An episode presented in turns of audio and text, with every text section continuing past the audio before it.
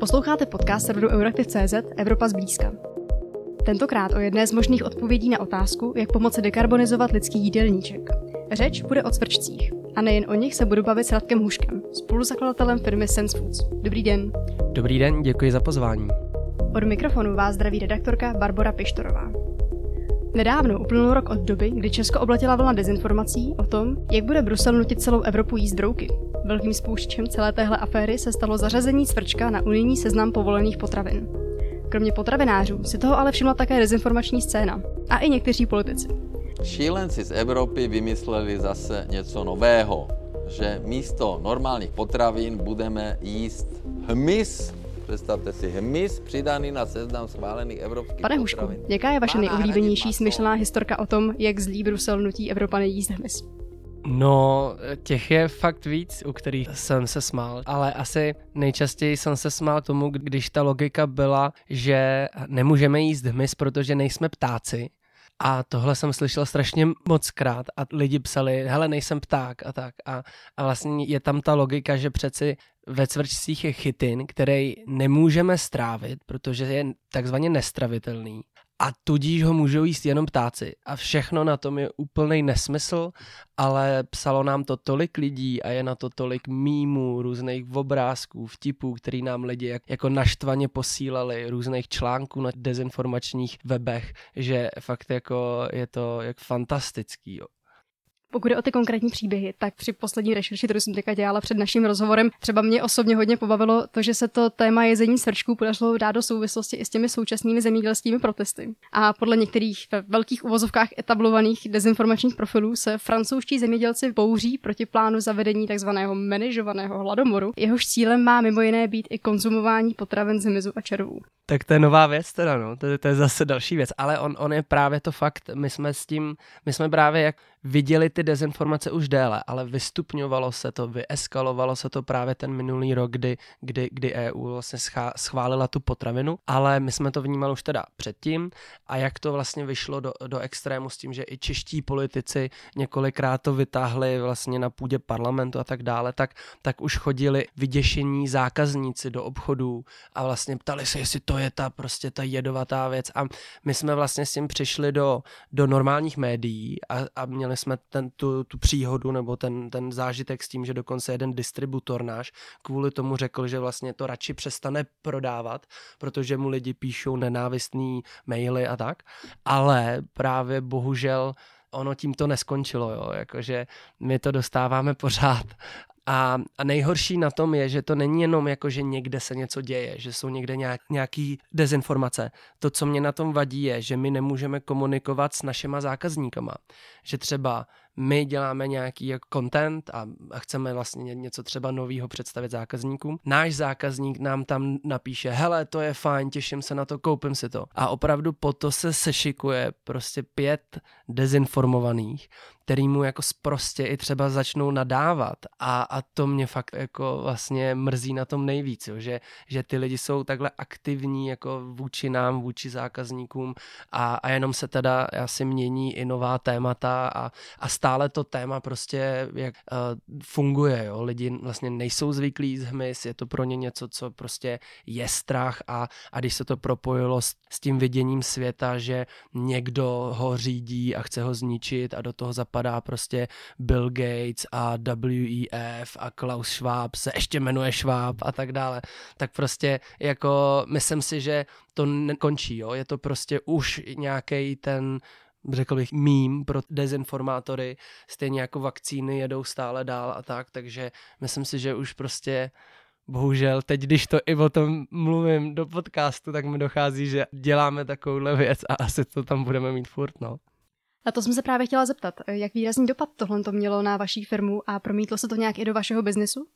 Dopad tam byl, byl tam, byla tam přímo ta ztráta konkrétního distribučního partnera a následně pár týdnů na to jsme se měli dostat do velké sítě supermarketů a tam z nenadání už vlastně se zastavil konkrétně domluvený deal. Nevěděli jsme moc proč, ale bylo to právě v tom čase, a, kdy se to do médií dostávaly ty dezinformace víc, takže a, vnímali jsme to tam, ale myslím si, že kromě i té konkrétní ztráty, tak uh, nějakých těch partnerů, tak my jsme v tom prostě kvůli tomu, že věříme, že to je jeden z dobrých zdrojů bílkovin. No. Prostě jako racionálně to funguje, ten, ten hmyz je vlastně jako studenokrevný živočich, tudíž prostě jako té krávy nemusíme vykrmit tolik, jo, je to vlastně mnohem méně krmiva, vody, CO2, takže nám se to prostě racionálně líbí a přijde nám to dobrá věc a doufali jsme a stále doufáme v to, že se to může stát jako vlastně normálně vnímaným zdrojem bílkovin. A určitě pokud vlastně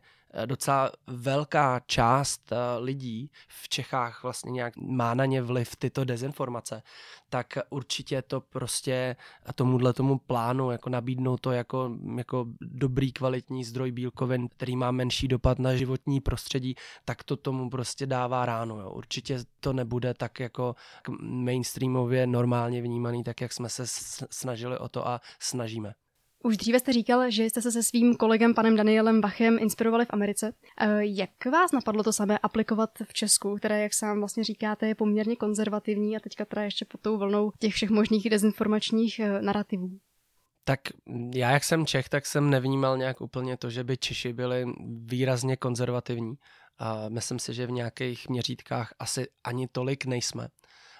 A my jsme prostě se do toho chtěli dát, jako nám to přišlo logická do, dobrá věc, přečetli jsme si takový vlastně penzum výzkumů na to, kdy fakt nejde ani jenom třeba o, o, o, o to, že tam je prostě stonásobně méně CO2. Jo.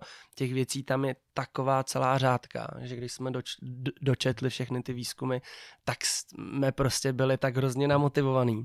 Tak jako mladý ještě těch pár let zpátky, nebo stále jsme, ale, ale prostě jako zdálo se nám to jako perfektní nápad a, až později nám došlo, že opravdu jako změnit ty zvyky kulturní je náročný. Určitě jsme mysleli si, že to půjde s nás a mysleli jsme si, že e, víc lidí je racionálních tak jako my, jo. že ten strach vlastně, když prostě jíme, já nevím, typ, typ, typově věci jako kolagen, vlastně teďka frčí kolagenní protein, to jsou nějaký prostě vyvařený chrupavky krav a, a vlastně ženy si to dávají do protein shakeů taky a, a je to teďka velký trend, tak prostě myslím si, že to je o nějakém jako představení toho nápadu a my jsme do toho prostě s tím šli, že taky používáme vlastně ten prášek, že to je jako zdroj bílkovin, podobně jako ten kolagen právě a, a, a nemluvíme tolik o těch chrupavkách, jo, nemluvíme o těch krávách a tak dále.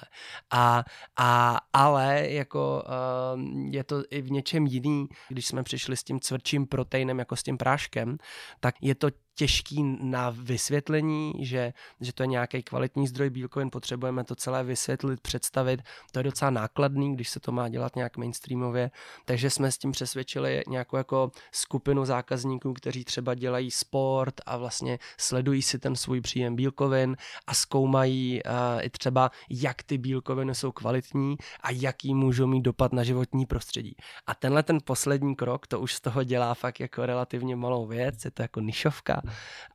a, Pardon, a nišovka? Nišovka, to je, jo, to je taková moje slovo.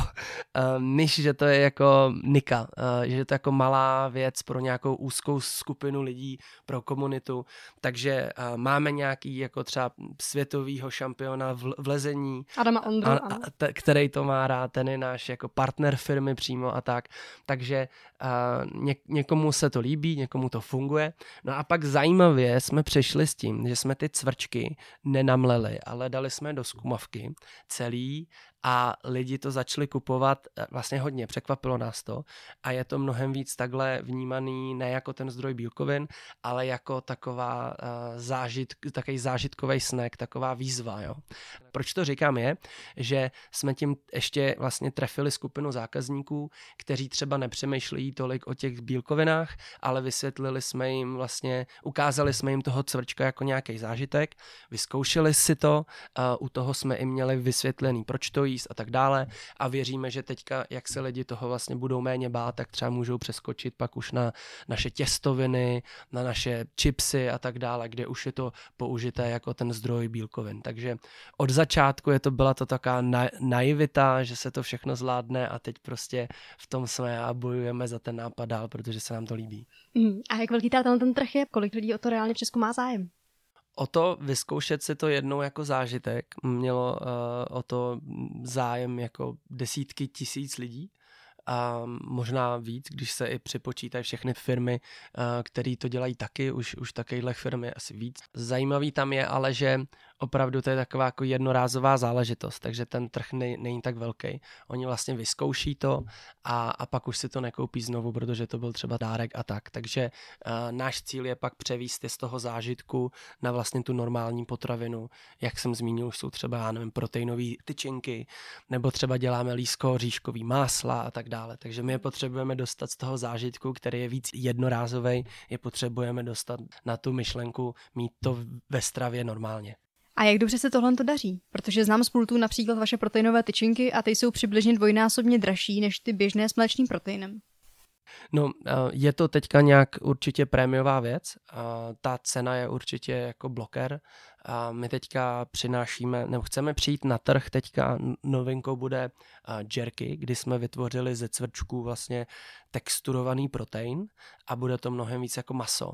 A tady jsme to poprvé dokázali versus to maso opravdu ve srovnání, který je dražší a bude čím dál dražší, tak jsme to dokázali dostat míň. Takže naše jerky bude stát míň než prostě hovězí jerky. Takže tam třeba doufám, že ta, že ta při, přijatelnost pro ten mainstream bude ještě větší, ale je fakt, že ty naše jiný produkty jsou dražší, než jsou ty prostě od firm, který i do toho dávají chemii a tak. Dá se hodně jako vlastně hledat ty suroviny levnější. My jsme se rozhodli tam prostě dávat ty nejkvalitnější věci, protože i ten cvrčí protein vnímám jako úplně přírodní, prostě bez chemie, zdroj bílkovin a nechceme to moc pokazit. Tudíž je to jako malá věc, je to spíš v komunitě těch sportovců, hodně vlastně právě od, od, od Adama mají o to zájem lesci a, a tak dále, takže určitě to není velký trh. Ten celkový trh s mizem je třeba do, do, do 100 milionů korun. Zatímco vy jste odstartovali ve Thajsku, jiné firmy dnes mají své farmy přímo v Evropě. A některé z nich vznikly dokonce s finanční podporou z evropského programu Horizon Europe, který se zaměřuje na výzkum a inovace. Jak se segment zaměřený na tvrdší protein v EU proměnil? A nelitujete toho, že jste farmu nestartovali také přímo v Evropě? On ten um, trend. Já bych řekl, že se úplně nepotvrdilo to, že to půjde tak snadno. Když se asi koukneme na pulty regálů, tak uh, v Čechách kromě Sens tam vlastně nejsou žádný, žádný jiný brandy uh, a v a v, a v Evropě uh, to taky není úplně případ, že by, že by to prostě bylo v každém supermarketu, v každé, uh, v každé večerce a Myslím si, že největší boom těch uh, hmyzích brandů byl kolem roku 2018 a trošku covid nám nepomohl, protože my jsme třeba byli na hodně místech, my jsme byli hodně jako na, uh, v Německu a při covidu nějak jako nejvíce vykupovala ta rýže, to, toaleťáky a tak dále a hodně často tady ty alternativní zelený potraviny, které něco zlepšovaly, tak jak i byly vnímaný, že jsou drahý, tak ten rok se jim nepovedl. Jo. I hodně firm, který dělali jako veganský náhražky a tak dále, Beyond Meat a tak, tak ten rok šli jako všichni dost dolů. Takže od té doby se to moc jako nevrátilo, tenhle ten zájem. Přijde mi, že v roce 2019 opravdu jako ten veganský trend byl v hrozném boomu, všechny ty náhražky i ve směru právě jako alternativních proteinů, který mají lepší dopad na životní prostředí. To byl ten motivátor a, a teď to šlo trošku celkově dolů a z těch hodně brandů jich zůstalo jako opravdu pár. Těch jako firm, Sense je jedna jako z největších firm, který dělají právě ten protein, jako ten, to, to, že se to dá třeba do těstovin a tak dále. Je hodně firm, který dělají právě takovejhle ten jako zábavný party snack, ta, ta výzva, to frčí, to už funguje dlouho, ale prosadit to jako ten zdroj alternativních bílkovin, tak to je, myslím si, ta challenge, která ještě stále před náma. A zajímavě zkoušeli se i jiný zdroje těch toho, to, tý, té bílkoviny. Byla třeba docela velká firma, která dělala vlastně jako z moučných červů. Tyhle ty firmy vlastně skončily dost už. Jenom pardon, doplním, že mouční červy ty byly vlastně na seznamu povolených potravin tak. v EU mnohem dříve než cvrčci. Uh-huh, ano. Ano. Bohužel i my jsme do toho nešli právě do těch moučných červů právě kvůli tomu vnímání, protože ten cvrček, já ho tak vnímal a když jsem si dělal vždycky nějaký test, tak všude toho moučního červa se ještě báli víc. Takže myslím si, že to i bylo způsobeno tím, že fakt ty firmy jak vlastně neměly ten úspěch a, a zůstaly opravdu spíš cvrččí firmy a prostě v celé té EU je třeba pět firm, které jsou ve velikosti sensu, který se snaží ten trh posouvat dál.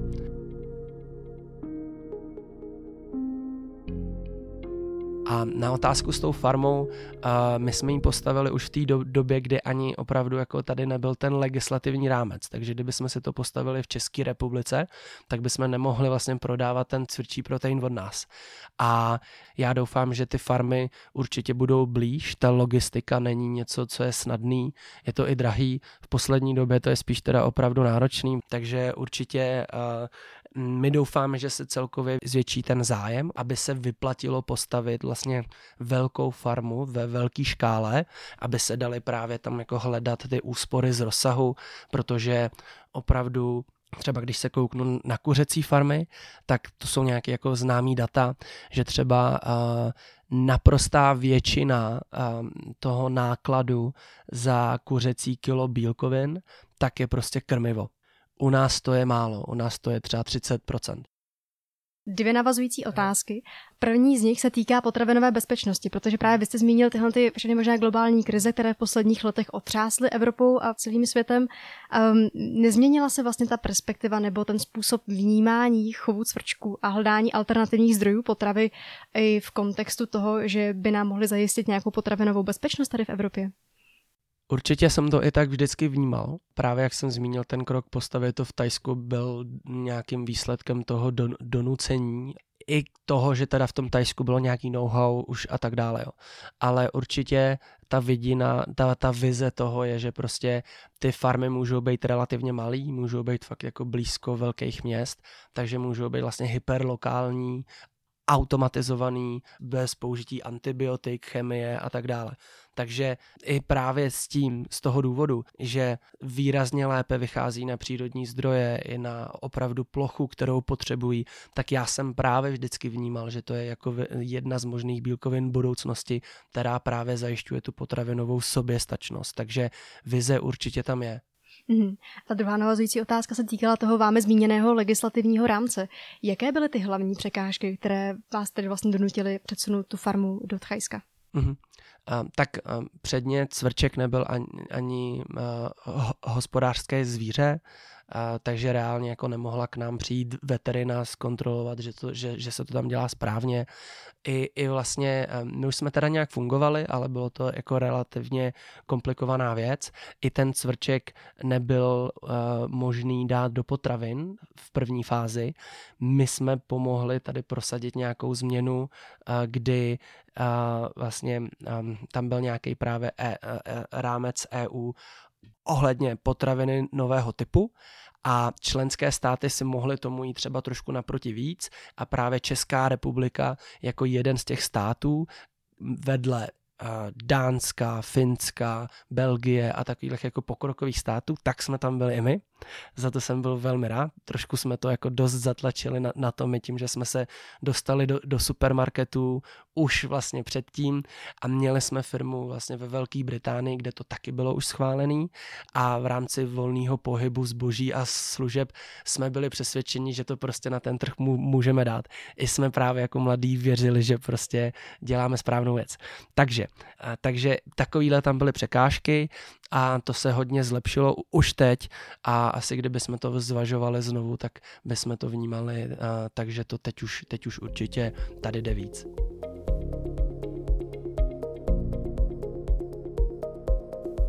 Pojďme teďka možná trochu posluchačům přiblížit, jak výrobní proces svrčí mouky probíhá. Kdybychom se teď měli vydat do vaší farmy, co bychom tam viděli a co všechno to obnáší dostat toho malého cvrčka z továrny Thajsku až na regál českého obchodu? No, uh, to je právě ta srandovní věc, že uh, já vždycky si říkám, že když někam přijde ten majitel té kolagenové firmy do podcastu, tak se ho tam neptají. Můžete mi říct, jak funguje to, to s těma ch- chrupavkama? A já už teďka se snažím říkat, jako ne, já vlastně na tohleto téma nechci, nechci nic říkat, pojďme se bavit o tom, jak ten produkt funguje a tak dále. Nicméně, když jsem s váma a máte posluchače, který se zajímají takhle o, o hloubku věci, tak uh, dejme se do toho nějak. Prakticky ty, ty farmy všechny fungují podobně, je to, je to nějaký uh, způsob, kdy, uh, když už se vytvoří ten cyklus, tak uh, opravdu je to od toho, kdy ten cvrček se vylíhne z vajíček, který už tam vlastně nakladli v tom minulém cyklu samičky a, a opravdu, kdy ten cvrček je, je malinký, že ho sotva vidíte, je to jako špendlík, tak se z něj za 35 dní vylíhne dospělý jedinec, který už prostě má tu váhu a takový jako po, uh, nejideálnější poměr bílkovin, že se zpracuje. Zpracovává se tak, že, že se nejprve vlastně ty cvrčci schladí, tím se jim zastaví vlastně všechny biologické procesy a využíváme toho, že oni i v přírodě, když je nějaký chlad, ranní mrazík, tak ten hmyz se prostě zastaví a je to nebolí, oni jak jsou studenokrevní, tak se jim prostě zastaví vlastně jako fungování a prakticky spějí.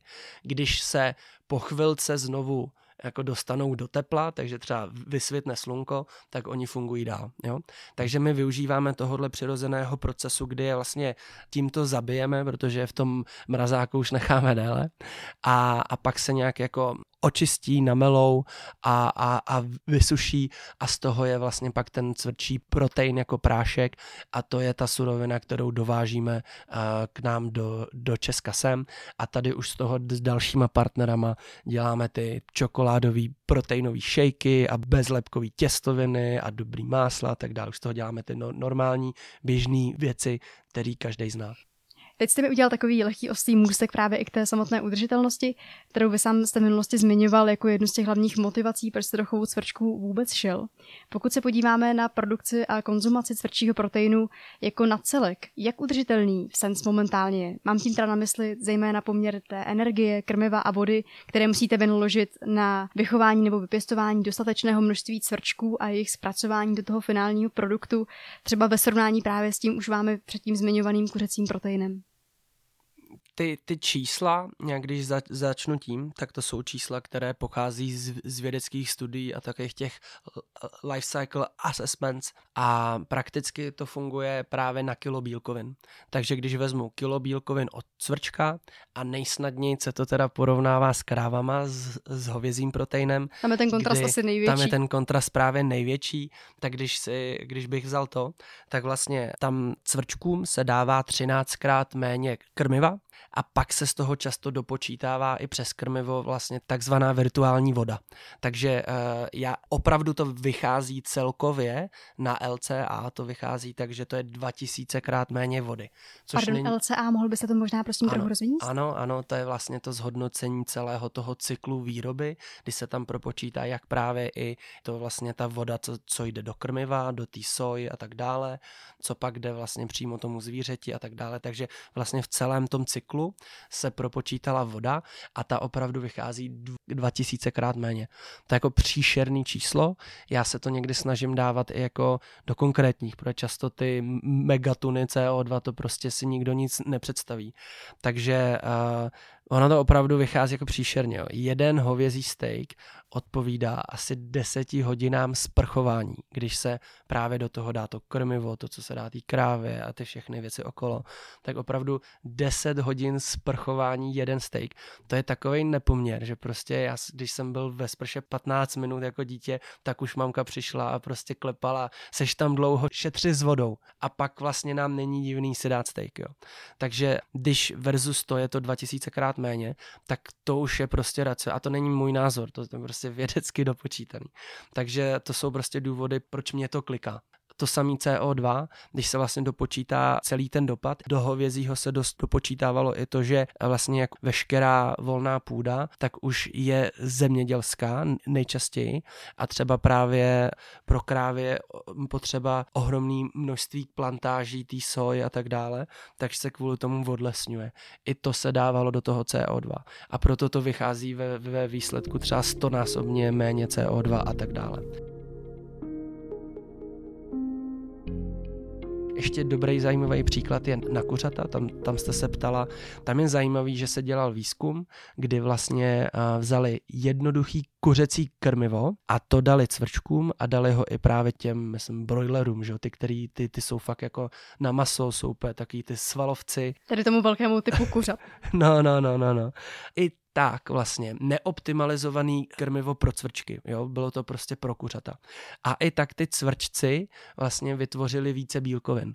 A ta studie, ona se snažila být negativní, ona říkala, vidíte, není to zase vlastně taková bomba, ale pořád to vyšlo třeba, myslím, o 20% více bílkovin na jedno kilo toho krmiva a kuřata jsou zrovna i nejoptimálnější konvertor těch zdrojů na bílkovinu. Tak konverze, pardon, jenom u těch kuřat je zhruba nějakých 35% doplním. Jo, Mm-hmm. A, a ty cvrčci i tak fungovaly líp. A teďka vlastně, já se, já jako se ptám, že, že my už jsme sami pracovali na krmivu a dokázali jsme vlastně to krmivo zoptimalizovat pro třeba různé vývojové fáze, cvrčka a viděli jsme, že to dokážeme zlepšit a dokážeme zlepšit vlastně ten výstup. Takže, takže opravdu ta, ta studie, která se snažila být vlastně negativní, hele, eh, ten hmyz není zase taková bomba, tak vlastně potvrdila i to, že tam ten potenciál je a, a my, s ním, my s ním pracujeme dál. Takže toto je jako v základu té naší firmy, není něco, že děláme vlastně jako neudržitelného a snažíme se to pak nahnat těma věcma okolo, já nevím, prostě, že najednou začneme ře- řešit, jestli máme plastové tašky nebo papírový, opravdu vnímáme, že to je ten náš zdroj bílkovin. A, a vlastně to je i ta naše hlavní, náš hlavní úkol, výzva, kterou chceme zvládnout. Mimo to se ale snažíme, máme takový moto firmy Maximal Good, Minimal Bad a snažíme se opravdu poměřovat to, jaký ty věci můžou mít přínos a jaký můžou mít ne- negativum, protože opravdu často v, to, v tom potravinářství je, on jako v tom potravinářství prostě jíme, takže vždycky ta spotřeba tam nějaká je, vždycky to má nějaký dopad. Takže my se někdy snažíme srovnat ten dopad a ten přínos. Takže třeba zajímavý je, že se vyplatí někdy hold třeba jídlo dát do, do plastu, protože opravdu vydrží tu trvanlivost, vlastně prodlouží, vydrží nejvíc a tak dále. Kdyby jsme to dali do papíru, tak to vlastně nevydrží dlouho a tak. A, a tak, no, je to jakoby nějaký komplexní přístup, který, který k té firmě máme, ale věříme, že vlastně to, to, ta hlavní věc je v tom základu a to moc nepopíráme a vycházíme spíš z těch, těch výzkumů, které jsou a prostě, prostě už s tím pracujeme dál. Mm, takže to je rozhodně jeden velký komplexní systém, kde všechno souvisí se vším, to je, to je asi jasný. Ale pokud bychom měli zůstat u té uhlíkové stopy lidských jídelníčků, jak velký potenciál v tomhle tom směru svrší mouka má? Máte například i nějaká data k tomu, kolik procent běžně spotřebovávaného masa, ať už kuřecího nebo hovězího, by člověk mohl nahradit ve svém běžném jídelníčku tím svrčím proteinem? Ono se i asi dá přejít na rostlinnou stravu. Myslím si, že s dnešníma výzkumama by nikdo nerozporoval, že to prostě jde, ale často lidé chtějí prostě do těla dostat tu nejvyšší kvalitu bílkovin. A, a i třeba nejvyšší kvalita bílkovin si myslím já, že je třeba z, víc, z, více, z více zdrojů. Takže my se nesnažíme říct, nejeste maso žádný, a pojďme prostě všechno maso, které jíte, tak pojďme, pojďme přendat na cvrčky, ale snažíme, vnímáme to spíš tak, že by to měl být jako jeden z těch zdrojů z bílkovin, že by to měla být ta paleta. A, a bonusem toho teda je, že tohle je jeden opravdu jako z nejkvalitnějších zdrojů bílkovin, že i když se koukneme na tu výživovou stránku, tak prostě to je pecka. A není to jenom ta bílkovina, jsou to zdraví tuky. I ten chytin je vlastně jako uh, zdravá vláknina, která pomáhá z zažívacímu traktu, už jsou i, i na to výzkumy. A takže jakoby je to dobrý zdroj bílkovin, který je prostě bez chemie a má minimální dopad na životní prostředí. Já doufám, že by to prostě měl být něco jako 10 až 20% příjmu bílkovin člověka, který se zajímá o to, co jí.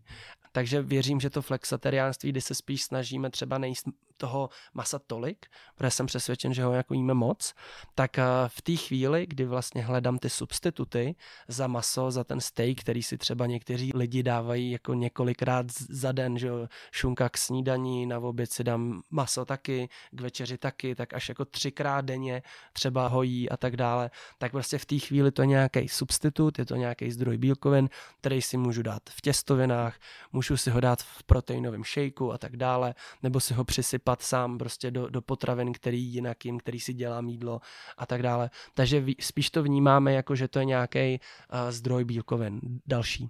A na ty čísla, my jsme to několikrát dopočítávali, že jsme vlastně jako vzali ty tuny cvrčků, co jsme vyrobili a řekli jsme, a kdyby to bylo z hovězího, tak, jsme, tak by jsme vy, vyprodukovali tolik CO2 a, a to už jsou taky čísla, že už to je úplně nepředstavitelný, takže jsme tam často měli třeba, uh, že v oběd země kouly v autě a vycházelo asi 20krát, prostě už já nevím, vícekrát a, a přepočítávali jsme to na nějaký ty, ty roční spotřeby vody lidí a opravdu jako versus třeba tenhle ten zdroj bílkovin, to vychází prostě, jako jsou to šílený čísla už i teď a to jsme malinká firma.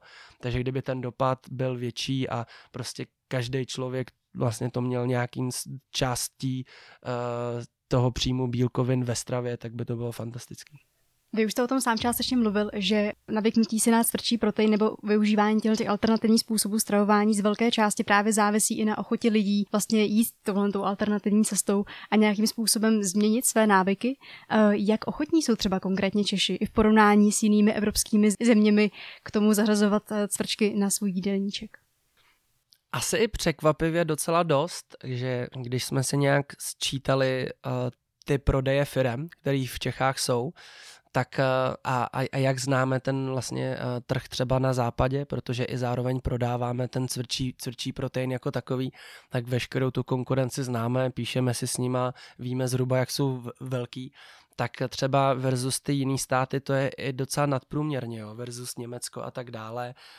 Jsou asi výjimky, kdy třeba ta Francie, tam už to je docela dlouho, kdy vlastně tam hodně často jí celý ten hmyz právě, ale jako není to nějak, že by Češi byli úplně konzervativní, není to asi tak jako, že by eh, Překvap, překvapuje nás to. Vlastně ten, ten zájem třeba o právě ten celý hmyz v Čechách je taky docela velký, lidi mají chuť si to vyzkoušet a samozřejmě tady je nějaká skupina lidí, kteří to vidějí jako ničení světa a populace a tak dále, ale to je prostě asi už tak dneska, no. Pokud teda bychom měli zakončit nějaký výhledem do budoucna, tak kam aktuálně směřuje ten vývoj v oblasti tvrdšího proteinu a jaké třeba budou další kroky z vaší strany? U nás je teď důležitý to, že jsme přišli s produktem, který vnímáme jako mainstreamový a to je to cvrčí jerky je to opravdu produkt, který vlastně jerky je dneska v mainstreamu na každý pumpě, v každý večerce a tak dále. Takže pro nás to je nějaký uh, docela velký směr a cíl na tenhle ten rok, kdy chceme být taky v této distribuci a opravdu jsem přesvědčený, že ten produkt je chutný. Což někdy u těch předchozích produktů bylo těžký, protože to bylo prostě jako hodně proteinový, protein každým chutná, kdy prakticky to je, to má to jako texturu masa, kousne se do toho, má to taky ty vlákna prostě a je to chutný. A myslím si, že to jako dobře trefuje i to, co to má být, že to je náhrada masa. A, a já si myslím, že to právě musí jít do víc jako dobrých produktů, mainstreamových distribucí, vysvětlit to. Myslím, že jsme už odvedli velkou práci, že hodně lidí o tom ví, i možná kvůli, kvůli dezinformacím a tak. A, a i kvůli takovým médiím jako jste vy, který dávají prostor říct, o čem to je a tak. A, a já věřím prostě, že ten dobrý produkt toho zákazníka přesvědčí. No a jednou to prostě bude hrozně velký. Říká Radek Hušek, spoluzakladatel firmy Sense Foods. Děkujeme, že jste k nám zavítal a naslyšenou. Děkuju, byla to zábava. Právě jste doposlouchali podcast do Euraktiv.cz Evropa zblízka. Děkujeme, že nás posloucháte. Najdete nás také na sociální síti X, Facebooku nebo Instagramu. Z redakce se s vámi loučí Barbara Pištorová.